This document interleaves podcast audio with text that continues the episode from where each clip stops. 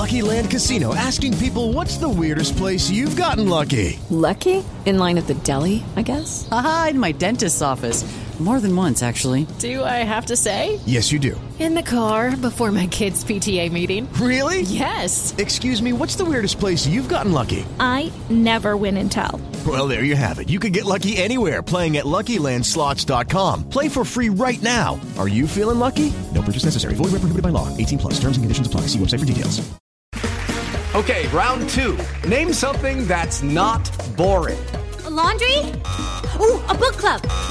Computer solitaire, huh? Ah, oh, sorry. We were looking for Chumba Casino. That's right. ChumbaCasino.com has over 100 casino style games. Join today and play for free for your chance to redeem some serious prizes. ChumbaCasino.com. No purchase necessary. Full prohibited by law. 18 plus terms and conditions apply. See website for details. Lucky Land Casino asking people what's the weirdest place you've gotten lucky? Lucky? In line at the deli, I guess? Aha, in my dentist's office.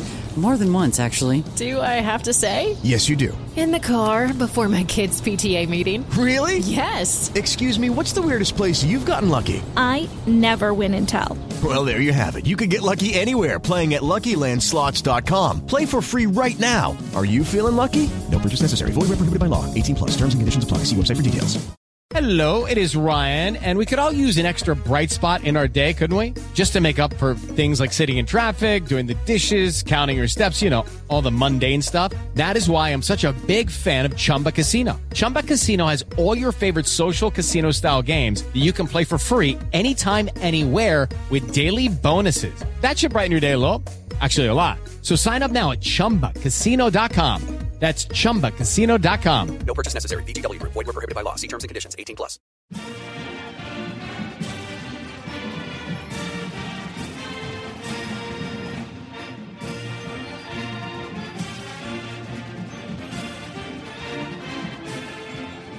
Hello, Duke fans, and welcome to episode 212 of the Duke Basketball Report podcast. It is Friday morning, June 5th, 2020. It feels like it's been a lifetime since we last recorded, even though it's been only about a week. I am your host for this episode, Sam Klein. I'm coming to you from up in Massachusetts. I am joined, as always, by Jason Evans in Atlanta. Jason, good morning. How you doing? Doing pretty well. Um, I'm excited that the NBA is coming back. That's a the return of sports is a good thing. So we'll be talking about that. That's that's it's awesome. A, it, it's a, a bit of comfort in a strange time. Donald Wine is in Washington D.C. Donald, how are you these days? Uh, not well. Uh, I live in a military state. Without getting too political, we'll talk about all that later. But oh, you uh, get like political. Jason, Go get Yeah, political, well, baby.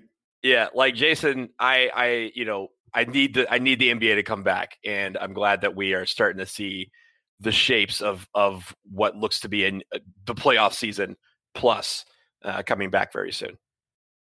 So, as you alluded, Donald, we're going to talk certainly about the NBA. We wanted to come on today to talk about the NBA's plan to return. We also have the latest in the Zion Williamson back and forth legal spat that, that we'll get into. There isn't any real deep dive information that, that we can go on at this point, but we will talk about it. And then, of course, because we are citizens of this country, we do want to address the protests of the last week. So we'll we'll talk about that a bit at the end. I do want to start though with the Zion Williamson case. He has sued his former representatives at Prime Sports Marketing. They've sued him back. Donald Wine, of course, on the show is our resident legal expert. He's the only accredited lawyer of the three of us. So, Donald, I'll kind of let you start and sort of walk us through what is going on in the case right now, who's in which position, and and kind of give us a flavor for what might be coming next. I won't get and bore everybody with this, with all the specifics. We discussed it at length a few weeks ago uh, on on the on the podcast, but basically what we have at this point is a few days ago. Mind you, there are two cases. Zion has sued in North Carolina. His former marketing agent has sued in Florida. So now we're so let's discuss the Florida case because that is where the news came from. The Florida 11th Circuit, uh, the judge ruled that Zion Williamson is would be required to answer the interrogatories and requests for admissions that uh, Gina Ford and Prime Sports Marketing had sent him a few weeks ago, what we were discussing. Now, when it comes to that, these are just legal documents. This is, again, pieces of paper that say, admit you're Zion Williamson, admit you play basketball, admit you played for Duke University, admit you cheated. Like that's what they're trying to basically, you know, they have a bunch of questions and they're requiring Zion Williamson and his team to answer those questions. Now, this is still under appeal. They appealed the decision of the Florida court because they're saying, hey, we're already appealing the fact that we don't even belong in your court. We are doing this in North Carolina because North Carolina has, you know, was where he was located. They have personal jurisdiction, is what we call it. And they're saying that they don't have that in Florida. So, right now, even though the judge has required him to answer questions, that ruling is under appeal. But even beside all that, this still doesn't mean that we're at the point where he's going to be sitting down in a courtroom and answering questions by raising his hand and placing his hand in the Bible and, and saying it under oath. These are legal documents where he has to just list answers to each question. Yes, they are under oath. He has to do it, he has to submit it under penalty of perjury. But the answers don't have to be yes, no. They can be I object. They can be this is vague, please restate. He can literally say answer the question anyway any one of us can answer these questions, right? Like, are you Sam Klein? Yes. But you don't have to say, yes, I'm Sam Klein. You can say, I object to this question because you already know who I am. These are all facts that are being, they're, they're allegations that each side will present to the other to kind of narrow down what is fact and what is not. So that way in court, they don't have to debate that he is Zion Williamson that is not an issue of material fact. He is Zion Williamson. He does play basketball. He played for Duke University. Those things will be already stipulated by both sides. The, the other side is just trying to get him to admit some of the other allegations so that they can admit them as fact in court. That's not going to happen, at least not yet. So he's not going to, even though he's been forced to quote answer questions, he's not going to answer them in a way where we're going to learn anything new about anything. And on top of all that, we're still going to have to wait because an appellate judge could say, no, he doesn't have to answer these questions right now because he's in this other case and this other case has to play itself out. So that's where we're at on the legal side of things. Obviously, when it comes to ESPN and, and all the other sports media that reported on it, they don't care about the legal side. They just see Zion Williamson required to answer questions about allegations, and that's all you heard. So that's why you kind of you know, read more into it and, and realize that we are still at the same point that we were three weeks ago. So there's a lot of uncertainty, as you note. Jason, I'll give it to you. Do you think that Zion, we're going to see Zion Williamson on a stand testifying under oath about these allegations? No. Next question. No, I'm kidding. Uh, no, no I, I, don't think we ever will. Uh, and I think no, I think Jason, I th- Jason, I, th- I, think you're supposed to. I think you're supposed to object to the question. I think this is what Donald. you can. You are. You are. You are under your. You are under a legal right to object to the question. You're gonna. You're gonna. You're gonna just. You're gonna just plead the fifth the whole way through this, right? Yeah, that would make for really interesting podcast content, wouldn't it? Uh, no, I don't think Zion Williamson is ever going to answer these questions, and there are a number of reasons why. Donald already talked about the legal reasons. It, uh, most people seem to think that um, on appeal, that the appeals court panel is not going to side with the with the judge. There, there have been a number of people on Twitter who seem to appear to have knowledge on this kind of stuff, who say uh, th- this this decision to force him to answer the questions.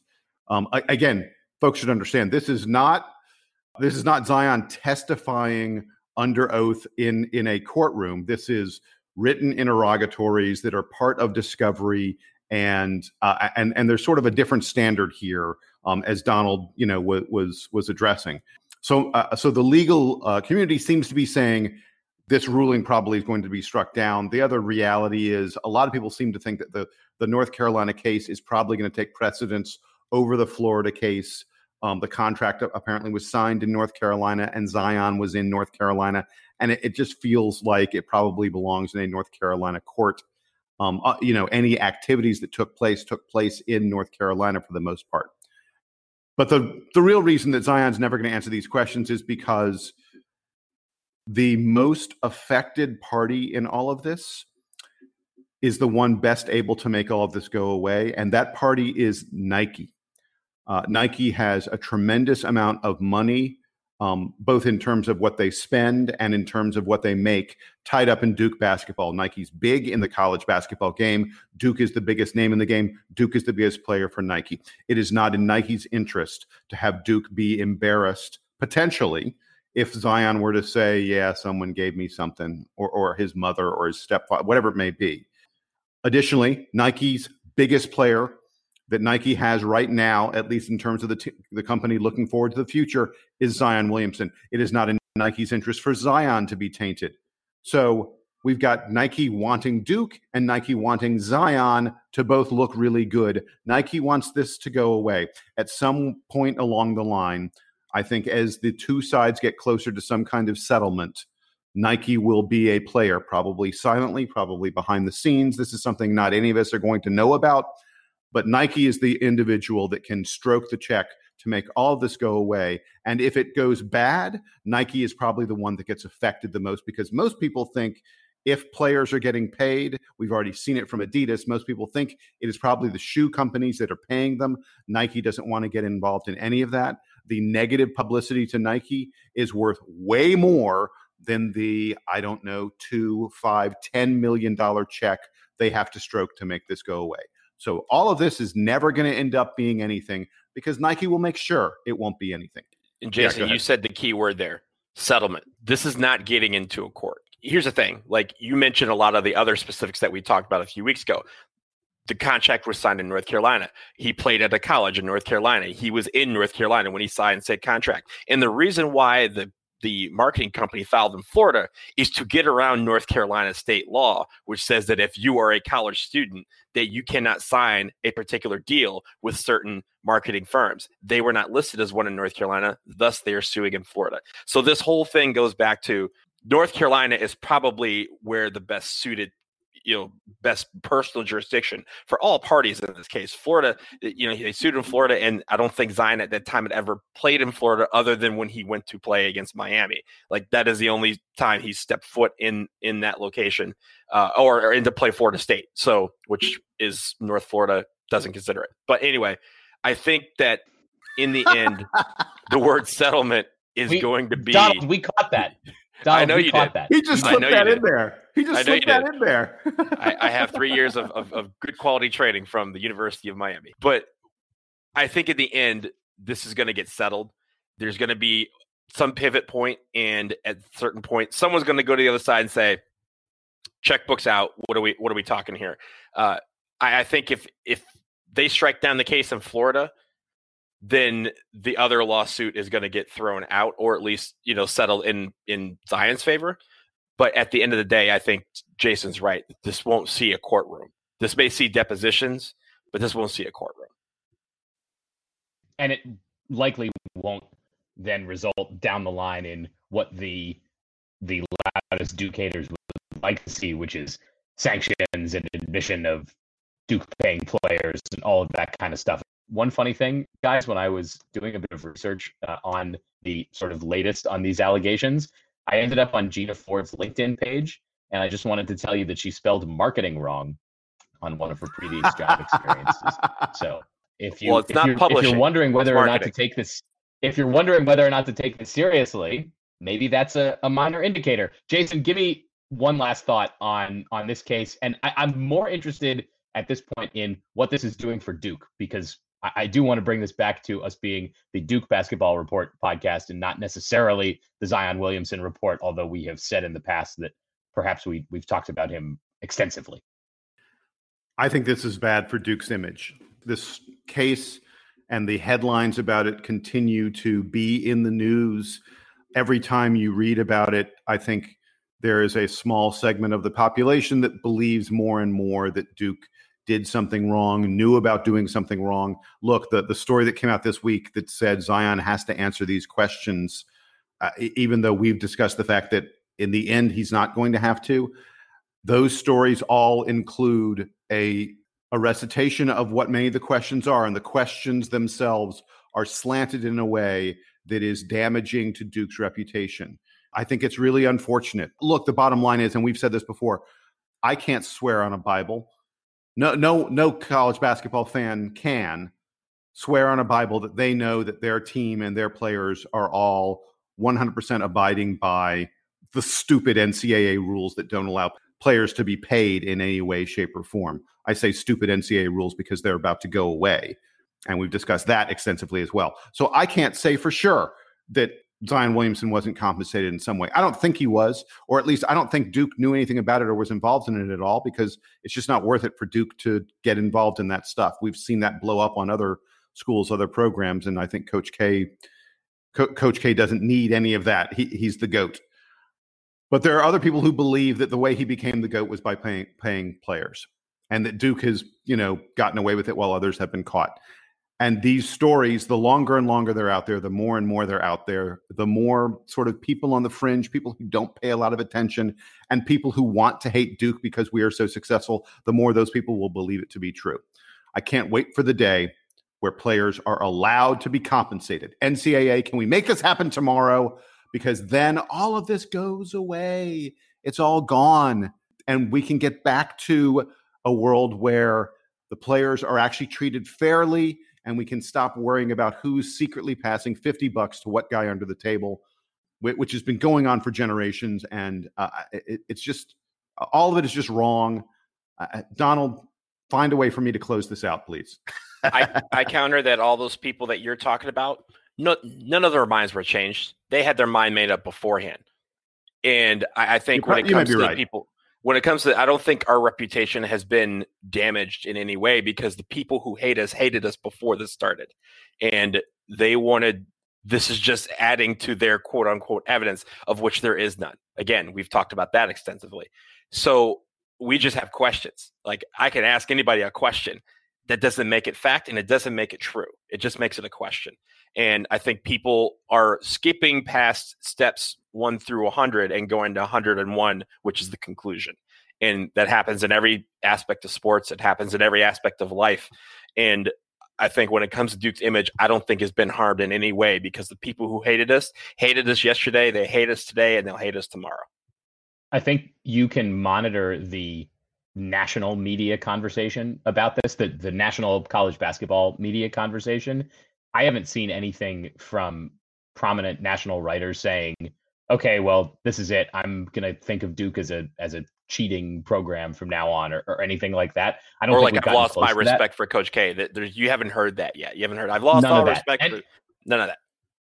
And national media are going to be slow to to change their minds about things like that, right? The the big national writers are incentivized to have good relationships with the coaches so they can keep coming to practices and keep getting interviews. So if you see any of them turn, then I think that's that's sort of a good indicator that things have changed in this case. Until that time, I feel like we just have to wait and see what happens. But of course, we'll keep talking about it because that's our job here.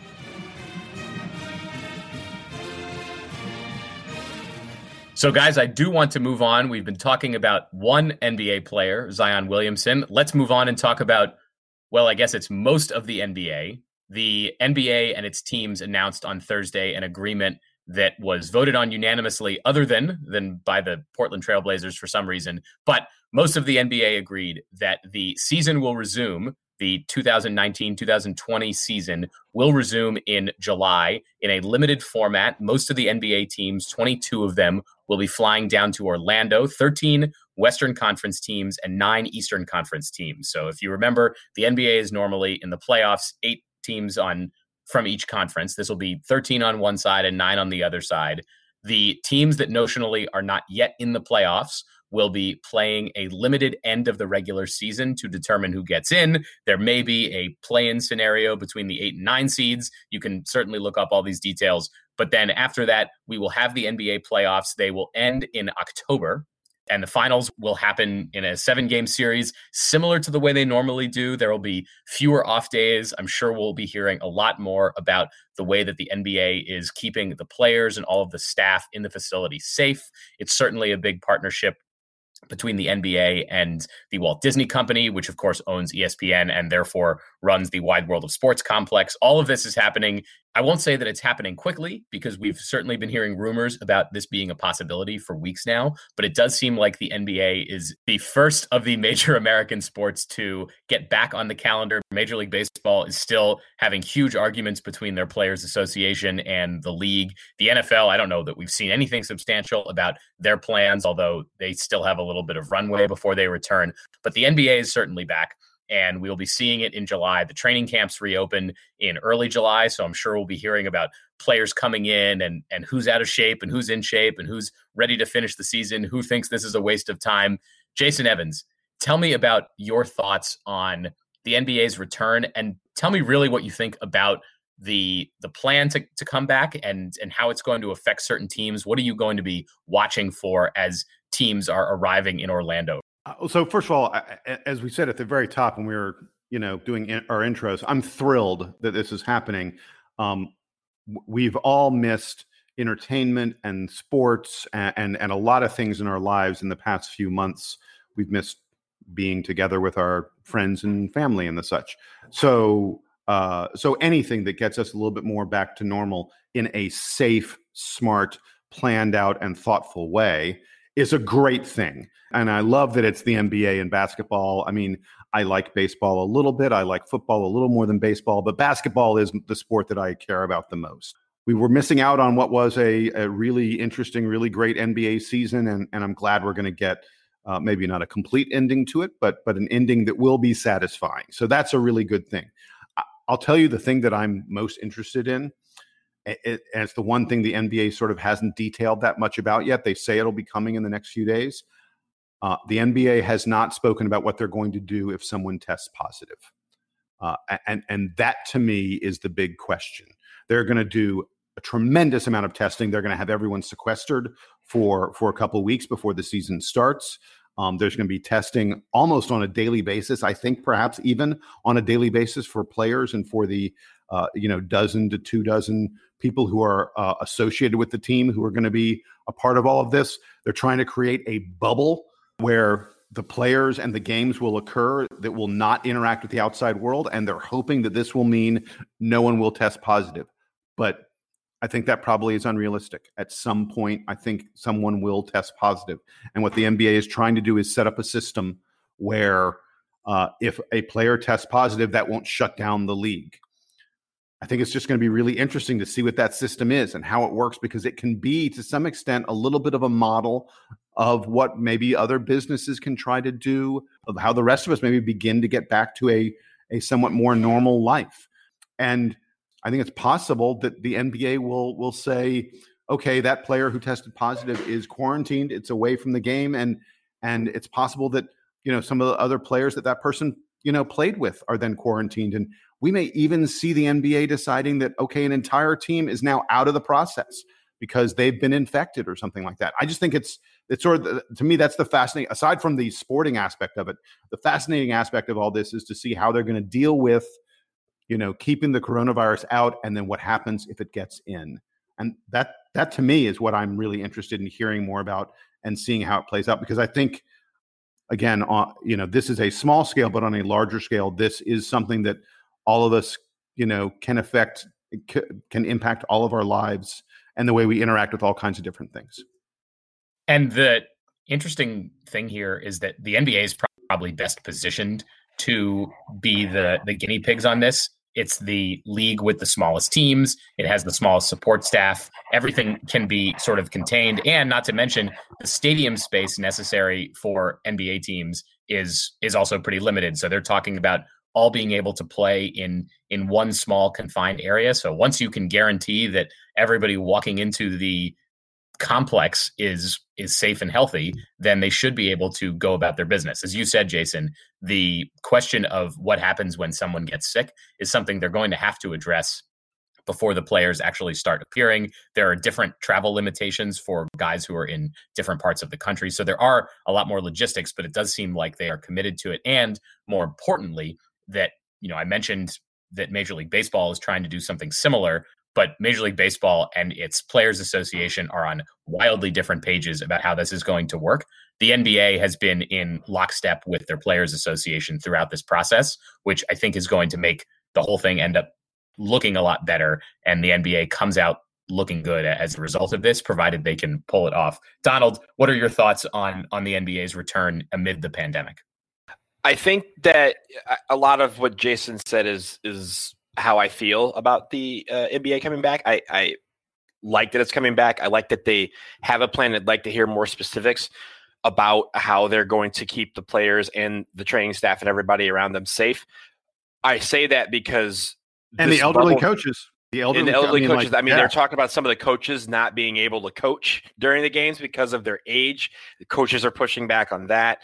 But this bubble that they're creating isn't going to be a bubble because on Monday, MLS, Major League Soccer, is expected to announce that they too will be using the Wide World of Sports complex to resume their season in July and early August. So, literally, you are going to have two major sports leagues in this country descending on the same campus. Now, I don't know how these these leagues you have can, been. Hold on, you can keep them separate though. I really uh, there, there's enough. Disney has enough hotels and other stuff that you can keep them separate. And in fact, I think one of the things the NBA is talking about is like literally all the players may be in the same hotel, one or two hotels, which is well, kind of amazing. well, here's the thing: they're they're going about a, a, bunch of different things because one of the things that the players have been talking about is how to create that home court advantage that you will be missing. And where the playoffs, that's what you work all season for, is to get that home. Like the Bucks are sitting there like, hey, we want to play all our games at Fiserv Forum because we earned it. We we are the best team in basketball. Getting to just wear the white jerseys is not enough to create a home court Correct. advantage, or or, so, or, or, the yellow jerseys in, in the in the Lakers case. Yeah, and and so what they're even talking about is having the teams that have the better records pick which hotel that they want to stay at. But that doesn't. The, again, when you have and the Wide World Sports Complex, I get it is is huge. But when you put two major sports leagues in the same thing, because MLS has 26 teams, we have 22 teams from the NBA, and the support staff for MLS is about as small, but the the team size is bigger. You're talking about 30 players as opposed to 12. So we have these two teams that I don't think they've talked to each other about how they're going to make sure that each bubble will stay a bubble. Now, fast forward, besides all that, I think on the court, I think we're looking at something that could be a precursor for what the NBA has been talking about trying to implement all you know over the last year or so, and that is a midseason tournament that kind of is a one month no holds barred kind of tournament. I think we're seeing the catalyst, and we're going to see some quirky things. I think being instituted into this to make it so that teams who have the better records have the home court advantage or at least some sort of advantage over the other team in these games. So I'm interested to see how that's going to work. And I, I do like that they took the extra teams. The reason they took the extra teams wasn't necessarily competition, it was for money purposes because those 88 extra quote unquote regular season games get thrown into that pot of revenue that gets split between the owners and players at the end of the season this saves the this saves three hundred million dollars for the players. So the players were definitely like, yeah, we'll play these extra games because that means more money in our pockets. And the the even with the salary cuts, the revenue pot is still going to be that much more higher that they can then split. All right. So looking ahead, the one other very interesting aspect of this is how it relates back to college basketball because the NBA season is now going to extend into October. The NBA draft is going to happen in October. The draft lottery is happening in August. The latest news, at least that I can see from the NCAA, is that they put out a statement yesterday saying men's basketball student athletes will have until 10 days after the NBA draft combine or August 3rd, whichever comes first, to withdraw from the postponed 2020 NBA draft and maintain their eligibility. So August 3rd is is the date that is going to to be the guide there, which means players that declared for the draft and have not yet decided have until August 3rd to decide whether or not to come back to school. Who knows what universities are going to look like in the fall? That means that there's a lot of uncertainty up in the air and that you know, certainly the college basketball season could get pushed back. We know that the NBA's next season, the 2020 2021 season, won't start until December so that the players have time to recuperate after this playoffs that ends in October. But as for players who are sort of on the edge, do I stay or do I go? There is an extended timeline here, and they may not be able, they still may not be able to get all the information that they want about their draft status and and where they're looking, but they have more time, which leads to more uncertainty for coaches. So, Donald, I'll bring it back to you. What do you think about that timeline, and and are there any trends that you expect to pop up as a result of this? It's hard to say because, as you alluded to, this is the first time we've ever had to deal with this, and and that extended timeline. I mean, the NBA will have been back in session under this current timeline for about nine days before these players have to make a decision. It's unclear. They have not scheduled when the draft combine will be, if it will be taking place before August 3rd. And, and, so, even if we talk about August 3rd, and really the NBA is probably just focused in July on getting these players into camp, getting them training, and getting them kind of in that bubble that we were talk, just talking about so that they can restart the season.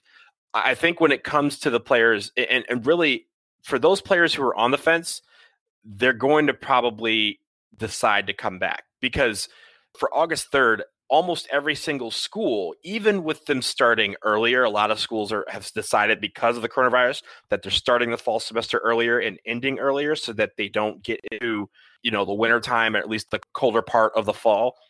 I think they still have time to withdraw and still enroll on campus. But I think when it comes to some of these teams, these programs, they're probably like, do I have to hold a scholarship open for this for this player? Do I have to, you know, if if they decide they want to come back, does that mean some, you know, walk on loses their scholarship or worse their spot? How does this all work? I think the NCAA is going to have to address that part of it because again, we're walking into unknown territory, and it would be help. It would help if we had someone create a path instead of all 353 Division One basketball programs charting their own path. And by the way, in the midst of all this, we know that some programs have let their athletes come back on campus. And there was a report yesterday or the day before that a handful of Alabama football players tested positive for coronavirus. So, going back to something Jason was mentioning earlier, what happens now? What happens now that the players have all left? They come back do we do we risk infections around guys coming back to school? And and will the ncaa and the conferences and the individual schools even let that happen? There are so many kind of different ways that it could play out negatively for for everybody involved. Jason give me give me some final thoughts on on this issue for the ncaa and for the colleges. There's an aspect of all of this especially related to younger players who are considering becoming pros that I don't think people talk about that much. Um, we are setting up a special system whereby the NBA can play. Donald says the MLS is doing the same thing. These these big pro leagues are going to find a way to play, and as a result, they're going to find a way to pay their players something. It'll it may be a little less than what they ordinarily would make. Uh, there probably there there will not be fans in the stands, but it will be televised, so they'll be generating revenue, and with that revenue, they can pay the players. You know what we haven't talked about? What no one talks about at all. What's the G League going to do? What is minor league baseball going to do? There's no big TV contract for the minor leagues. And when we're talking about the G League, I don't think there's going to be any big push. The NBA isn't it's going to be too worried with making sure that their main product works. I don't think you're going to see the NBA spending tens of millions of dollars to stage some kind of G League special camp. What are they going to suddenly start? No, no one watches G League games on television anyway. Sorry, Jason. I just want to interrupt because I know you didn't know this because it just happened. The G League has canceled the rest of their season. So no G League. Yes. Well, I'm, I'm not even thinking about next season. I'm not even thinking about this season. I'm thinking about next season. This season, yeah, I get it. That's already gone. Um, that, there's no question about that. But my point, my uh, my point was, if you're one of these fringe players, if you're a guy who's going to be a second round draft pick, maybe end up signing a two way deal. I, I'm not sure there's going to be a two way deal possibility because I'm not sure the G League is going to exist next year. It doesn't make financial sense for the NBA exactly. to have the G League. If they're jumping through enormous hoops to get not even all of the NBA teams on a campus to play these games in front of no fans, therefore there's no ticket sales, no beer sales, all that stuff is out the window. I can't imagine them them trying to do a non-revenue generating development league. And by the way, there's going to be no NBA summer league. Obviously, we're we're already you know, we're going to be playing during the summer. um, training camp is going to be greatly compressed. They're talking about training camp starting November 10th with games, regular season games, the 2021, 2020, 2021 season to begin December 1st. So that's a really short training camp for these NBA teams. Not to Yeah. mention, Jason, that the finals end in mid October. So the players that play in the finals, you know, we we hear every Yeah. year about how hard it is for a guy like LeBron James who plays in the finals almost every season, or he did until you know until Last very year. recently. And every summer, his his summer is cut short, you know, by a month and a half so for him to stay in the playoffs that whole time. Now they're going to be the, the teams that make it to the finals are going to come back in three weeks to begin training camp and then go right back into the season. They barely have time to recover from from this season, which is a weird version of the you know continuation of what was going to be a full season for them that would have ended around now anyway. I will say that the December 1st timeline is for a reason. It's so that they can complete the season on time for the NBA players to be able to compete in the Olympics next summer, assuming, as of now, that the Olympics do proceed next summer as, as rescheduled. Right, uh, but but my bottom line, the point that I'm making is, if you're not a surefire first round draft pick, if you're not someone who is automatically going to make a NBA team anyway, you're you're putting your basketball career at serious risk because you may not have any place to play if you choose not to go back to. co- I- I would advise guys to go back to college if they can. Have a place where you can play because I think that the fringe players are not going to have much time to make a team or make an impression. And the G League, the, the place where they may go to sort of hone their skills before they get to the NBA, is not very well may not exist next season. Or uh, you know whatever form it's going to be in may not be a form that works very well for you. So you know, look, I'm not. I know that the Duke guys are are, are not going to do this. That they've already decided. But but there are other fringe guys that I think would be making a mistake to stay in the NBA draft process. If you can get back to college, do it for this time. Not, not to mention, you mentioned next year that all this stuff about the G League may not may not happen. We talked extensively about how many college players have been decided, or at least high school players have deciding not to go to college and instead go straight to the G League. We said the big word that we said that that was a huge gamble, and they may crap out on not only not playing basketball, but not getting that check that they were coveting because of a pandemic. It's weird times. It really is. And and this timeline is just kind of a warped reality that we're that we're entering and nobody knows how to proceed. But there's no I, I think the NBA is leading in that, but I don't think the NCAA has anybody up front that's leading the colleges because these are at the end of the day, these are kids who need to be, you know, said, Hey, what do we need to do? And nobody's telling them what to do it is. I think that's that's adding to the to the anxiety around uh, college basketball. And in times of great uncertainty, the smartest path, the most predictable path is the one that you sort of know more about. And that's why I think these players should not be venturing off and go, hey, let's see if we can figure out this pro thing. Unless you know for sure that you've got a pro future, I think going back to school. And, and I've not been someone who said that in the past, but I think now is the time for these kids to go back to school. They're, they're not going to listen to me, but that's just my belief. Well, and and who knows what colleges are going to look like next year, but I think you're right, Jason, that if anyone's going to figure out how to have an amateur type basketball season next year, it's going to be the NCAA and not the G League because the the NCAA's financial situation rests a lot on the ability to have the college basketball season and therefore have the NCAA tournament. Uh, college football is going to be a, another big decider here. We're not exactly sure what's going to happen, but we'll we'll obviously keep an eye on it. Things are are changing basically every week now. So we'll we'll keep coming back to you and updating on it. We are going to wrap up here with a bit of a somber note on the latest events here in the US, but before that we will take this quick break.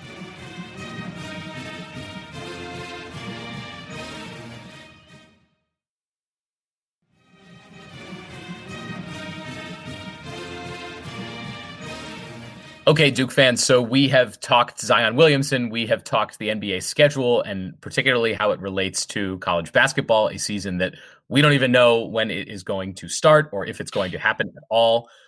But of course, this week has been about a lot more than just the the NBA and the pandemic. There's been uh, protests throughout the country uh, following the killing of George Floyd. We have Donald Wine on the podcast to kind of kick us off here and, and give us thoughts on what's going on in the country and and how everyone's sort of doing as a result of it. I know that it's not our normal beat here on the DBR podcast, but we felt compelled that it was time to talk about it. So, Donald, I'll give you the floor. Say whatever is on your mind.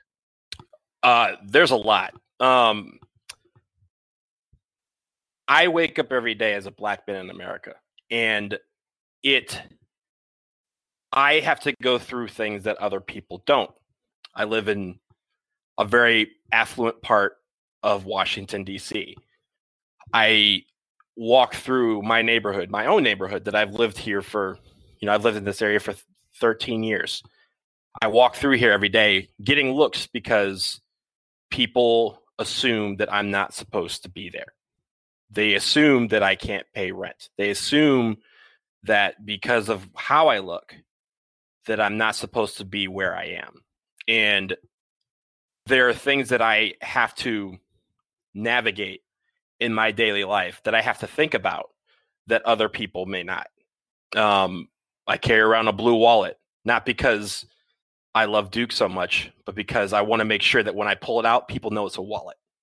I wear, you know, jerseys and stuff, and, and I wear flashy clothes, not because I like, you know, I, I love those things, but I also subconsciously wear them because I want make I want people to make sure that they knew exactly where I was and that I didn't fit the description of someone else. I, you know, I have to go through these things and everyone has a breaking point. For every black person in America, this is the breaking point. We I this has been a lot, this whole thing. And to add on to everything that's going on, I live in Washington D.C., which as of Monday, was taken over by the military, by the United States military.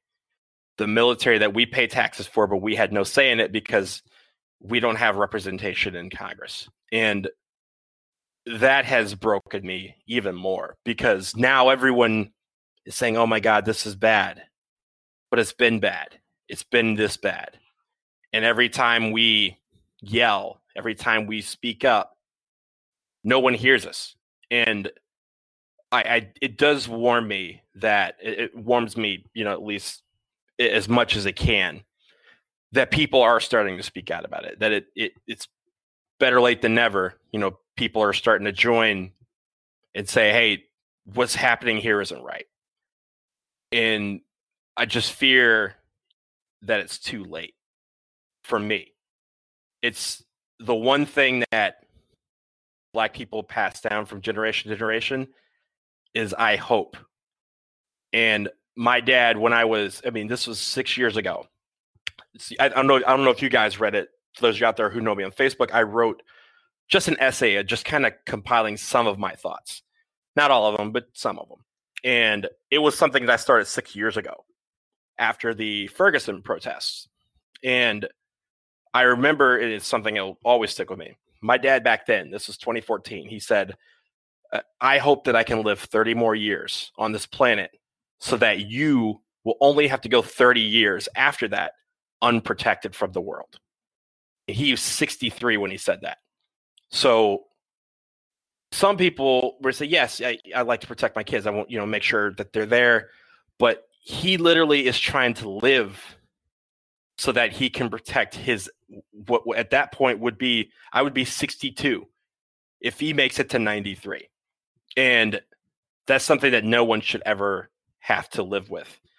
Um and that's kind of what, you know, they're putting on a strong face for me. I'm trying to put on a strong face for them, but inside we're both broken. Because inside the only thing he knows and my parents know the only thing that they've passed down to me is that they hope that my world can be better than the one that they lived in to an extent it has been. You know, they grew up in the civil rights movement. They grew up in segregation and Jim Crow. But the Jim Crow here is is not overt, it's subvert. And now my hope is that whenever I have kids, that one day that maybe they can be in a freer world than I live in right now. I've never thought about the fact that I live that I could live in a place where the president of the United States could take over the the police politicization of its city with the military. That's something that we don't like us doing to other countries, and we're doing it in the national capital of the United States. And all because they don't want to face the fact that police brutality against African Americans in this country is a real thing. And I think that's kind of the thing that's broken me. Um, it's been hard to sleep the last couple of you know, three weeks since. I mean, month, this time a month ago, it's January. It's, it's June fifth. This time a month ago, we all organized to run 2.23 miles for Ahmaud Arbery, who was murdered for the simple thing of jogging in his neighborhood. And I felt that was enough. I, I felt that was enough to break me. We've had multiple incidents since then that have sent me, you know, just kind of over the edge. I'm not okay. It's okay to say that. Um, but I do, this is the first podcast that I've done. This is the first time in 10 days that I've really been able to talk about sports in a way that makes me feel good. So I do want to thank you two guys for letting me say this, but also just for having this day. I know we went to have the other day. I and and I told you guys I was like, I, it's not it. I'm not ready, and I appreciate you guys respected that. Um, but this is a really terrible time for everybody, but especially for anyone who is black in this country. It's it's nerve wracking and it's terrifying, and that's pretty much. Hey, hey, hey Don, Don, Donald, can uh, I, I heard something the other day that that absolutely shook me. I mean, like, look, like there haven't been fifty things like that, but but it, it stuck mm-hmm. with me a little bit, and I wanted to ask you about it really quickly. I didn't even know that this was a thing. Um, someone said, "Oh, they were talking about having the conversation with their with their kids," and I, I I'm I'm I'm a white man, and and to me, the conversation was the birds and the bees with right. my sons. Um, and this person said, no, no, no. In the black community, the conversation you have with your kids is here are the things you need to do to make sure the police don't kill you. And I was like, wait, that's, I mean, that's, I, it's never occurred to me to have that conversation. Of course, it's never occurred to me to have that conversation with my kids. Mm-hmm. Did your father have that conversation with you? Um, multiple times. It's I mean, not. Good God, how can we live in a world like that? It's an evergreen conversation. It's not. The birds and the bees is one talk, right? You say it, get rid of it, you explain it, and then it's un- understood. But what a lot of people don't realize is when we have that talk, that still may not be enough. There are so many guys who have died in this country who did the right things. They complied. They showed their ID. They were they were polite they had their hands in plain sight, still killed. So we, I'm glad that people right now are starting to stand up and say this isn't right. We need to do something about it. I'm I'm also glad that people are kind of opening their eyes a little bit to the fact that police brutality is real, and if it's happening now, how it's happening on the in the media, and they don't care. What happens when the cameras are turned off? What happens to when when I mean last night white man in Buffalo was pushed down to and, and shoved down by a cop and split his head open on the pavement, and they didn't help him. And in the report, the official report, the police said one man tripped and fell, even after they knew that it was on national, international media on the on the internet, video of it happening. Just imagine this is what we've been yelling for a long time. This is what I've been yelling my whole life. This is what parents before that. Again, it's one of the few traditions we get to pass down, and that isn't being really looked at. And so I hope that this is the start of something where, again, I fear it may be too late for me to fully enjoy it, but our our task is to do it so that the next generation doesn't have to. I, my parents are living to protect me. I'm living so they don't have to, and uh, that is something that no family should ever have to go through. And we're just one of millions of families that have to shoulder that burden and still carry on with regular life. You know, it seems insignificant, unimportant in the grand scheme of things to talk about sports, but but that's sort of where we are. That's what we're here for. And I do think there have been some really interesting reactions from the sports world um, in, in, in, all of this stuff, specifically the college sports world. Um, we, we've seen some some really strong statements, stronger than we've seen in the past from a number of coaches, uh, you know, uh, uh, especially the college basketball coaches, Coach K, um, uh, John Calipari. Uh, throughout the college basketball ranks, we've seen coaches speaking up. And by the way, both white and black coaches. There have been a lot of black coaches who have told stories about, and, and when we're talking about black coaches, we're talking about guys who who generally are, are at least a little bit known in their community. Um, they are certainly, you know, if you're a college basketball coach, that's a fairly affluent job. They probably live in, you know, slightly better neighborhoods. Um, mm-hmm. and and they've all told stories um, about how, how, how they've been treated wrong. But but I, I wanted to specifically call out and mention um, the America East Conference uh, because uh, they've done something I think really, really special. This is not one of the bigger conferences in college basketball. We're talking about um, Albany, Binghamton, Stony Brook, Vermont, Hartford, uh, Maryland, Baltimore County, New Hampshire, UMass Lowell, and Maine.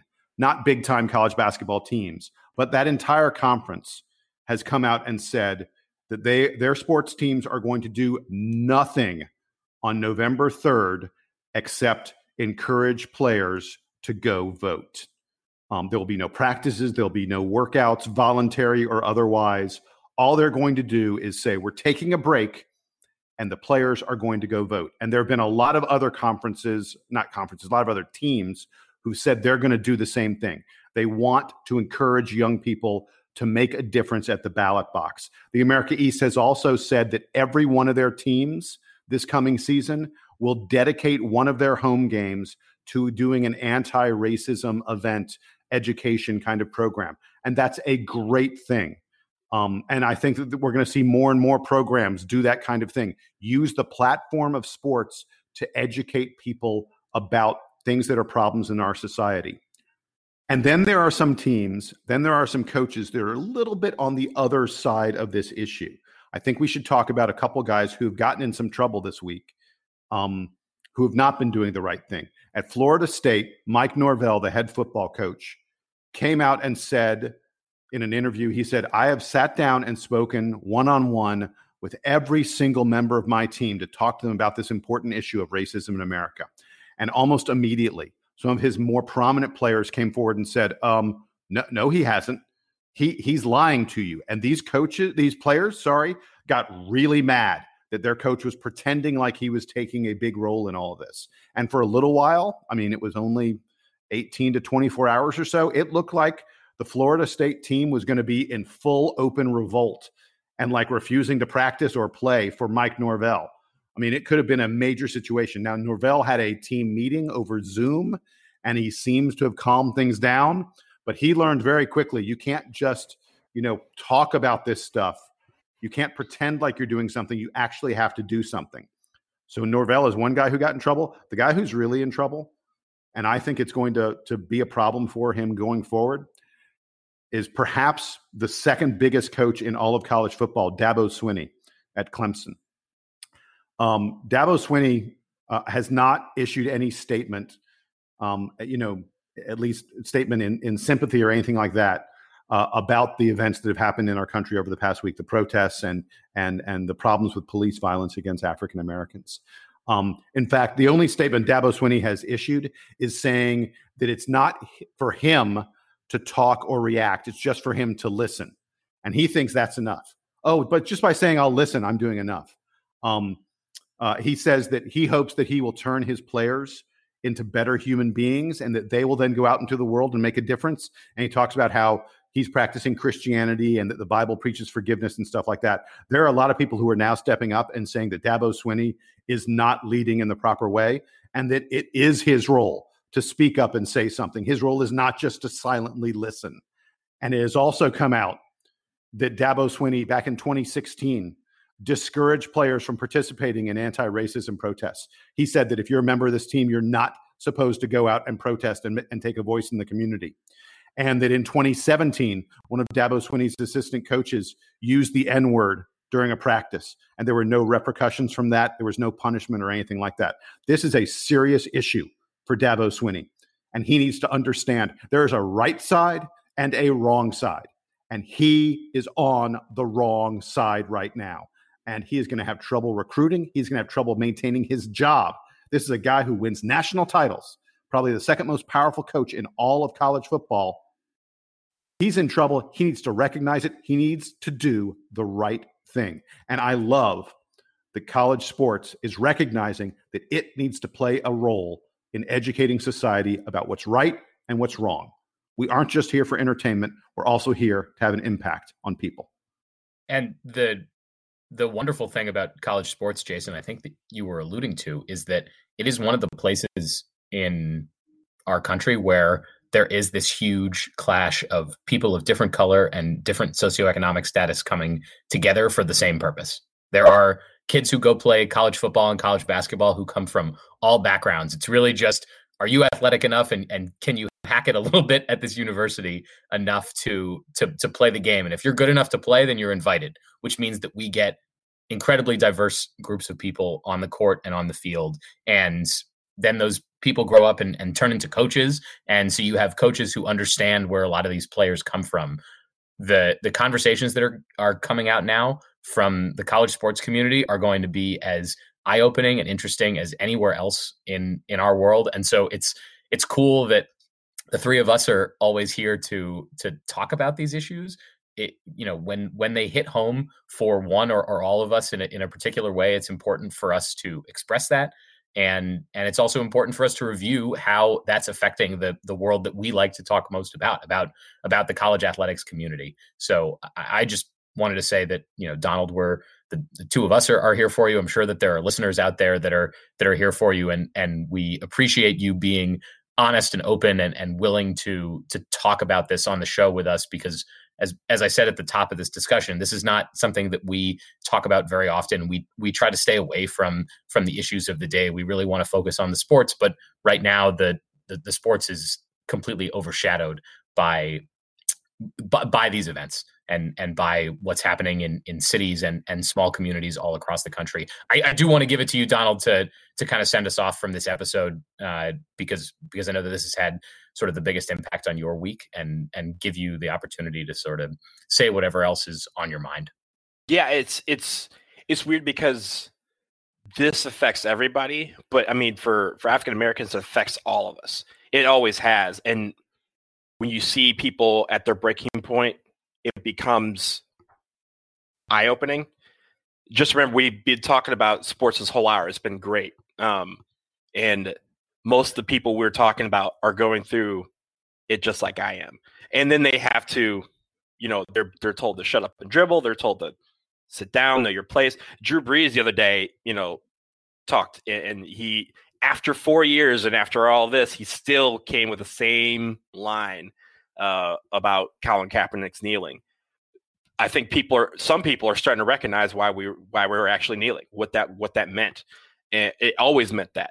I actually think this is a, a, a really good story to tell because he he gave his whole line about yeah you got to respect the flag and and don't kneel you know all that other kind of stuff that you're right is a is an old take and and it's a take that I that I hear a lot of people still saying and mm-hmm. the shout back the the the angry denouncement that he got from so many of his teammates and other figures in sports has caused him to recognize, you know what?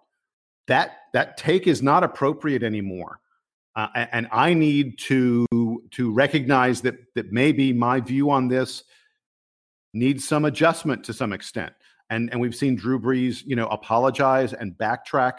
Um, and it's not just because he recognizes that he needs to get along with his teammates. I think it's that his teammates and others in the sporting world have educated him about why that belief maybe isn't valid anymore. And, and so I think it's a really good story. And we've seen Drew Brees, I don't know that I'd say he's taken a 180, but he's gone maybe 150 or so. I mean, he's yeah. he's turning on this some, and I think others are being educated through his story about why all lives matter and respect the flag you know those those stances are not appropriate at this time and they don't reflect the reality that people of color have to deal with. You know people we, we say this all the time people are telling on themselves and drew brees told himself like that that's always something that you, you know, yeah, some you know his players may his his teammates may forgive him, uh, but they're not going to forget you know that first play, you know, first series, whatever, and, and when the whenever the NFL season kicks off, just to see how many sacks he gets on that first drive, like that, the, those sort of things are gonna are are gonna fester itself uh, for a while. But I'll just close by just saying, like, sports is a way. It, this whole thing is compounded by the fact that we're still in the middle of a pandemic. There's still not a lot of live sports on TV. So that's lit, like just like you know, people like, oh, you know, a month ago we're like, oh man, I'm so I'm so worn out by all the coronavirus coverage because there was no sports to divert yourself, that to distract yourself, to take yourself away. Sports are what takes me away from all of this for a couple hours, you know, every single time. Soccer has been on the whole time. I literally like I I can find you any soccer game on the internet because over the last two months I've had to do that to kind of remove myself from the coronavirus reality that we lived in. But now I have to do it doubly. Um, and you know it's bad when I'm watching one of my favorite sports in soccer and it's just not hitting right. Um, because it, it's now opened my eyes and, and my role is to, you know, further educate people in that community, in the basketball community about what is really going on and why when we watch these guys on TV, watch these ladies on TV, that they're more than just athletes. They're they're people too. When the when the camera's off, then when they take the jersey off, they have to go through what we have to go through. And I think hopefully that this is the start of something where everybody will be able to uh, gather around and say, "This shit ends now." to to keep it bluntly. This shit ends now. We're not going back to it. And when we are talking about going back to the old pre COVID normal, I don't want to go back to that. I want to go back to the new normal. And the new normal is this time we're living right now where people are standing up and saying, This ends now. Enough is enough. Let's end everything in this country that makes us terrible. And let's start really focusing on getting everybody on the ocean surface. There's too many people stuck on the ocean bottom and we're dragging them. Let's bring them up to the ocean surface and let's have it where this country is living out the true meaning of its of its ideals. Life, liberty and the pursuit of happiness for everyone. With that, we will hope that the next time we get together um, things have things have gotten better. We hope that that's the case every time the three of us get together to talk to you about Duke and talk to you about college basketball. But that's going to do it for this episode 212 of the Duke Basketball Report podcast. For Jason Evans, for Donald Wine, I'm Sam Klein. Thanks everybody for tuning in. We'll be back as soon as there's more news to discuss. And with that, Duke Band, take us home.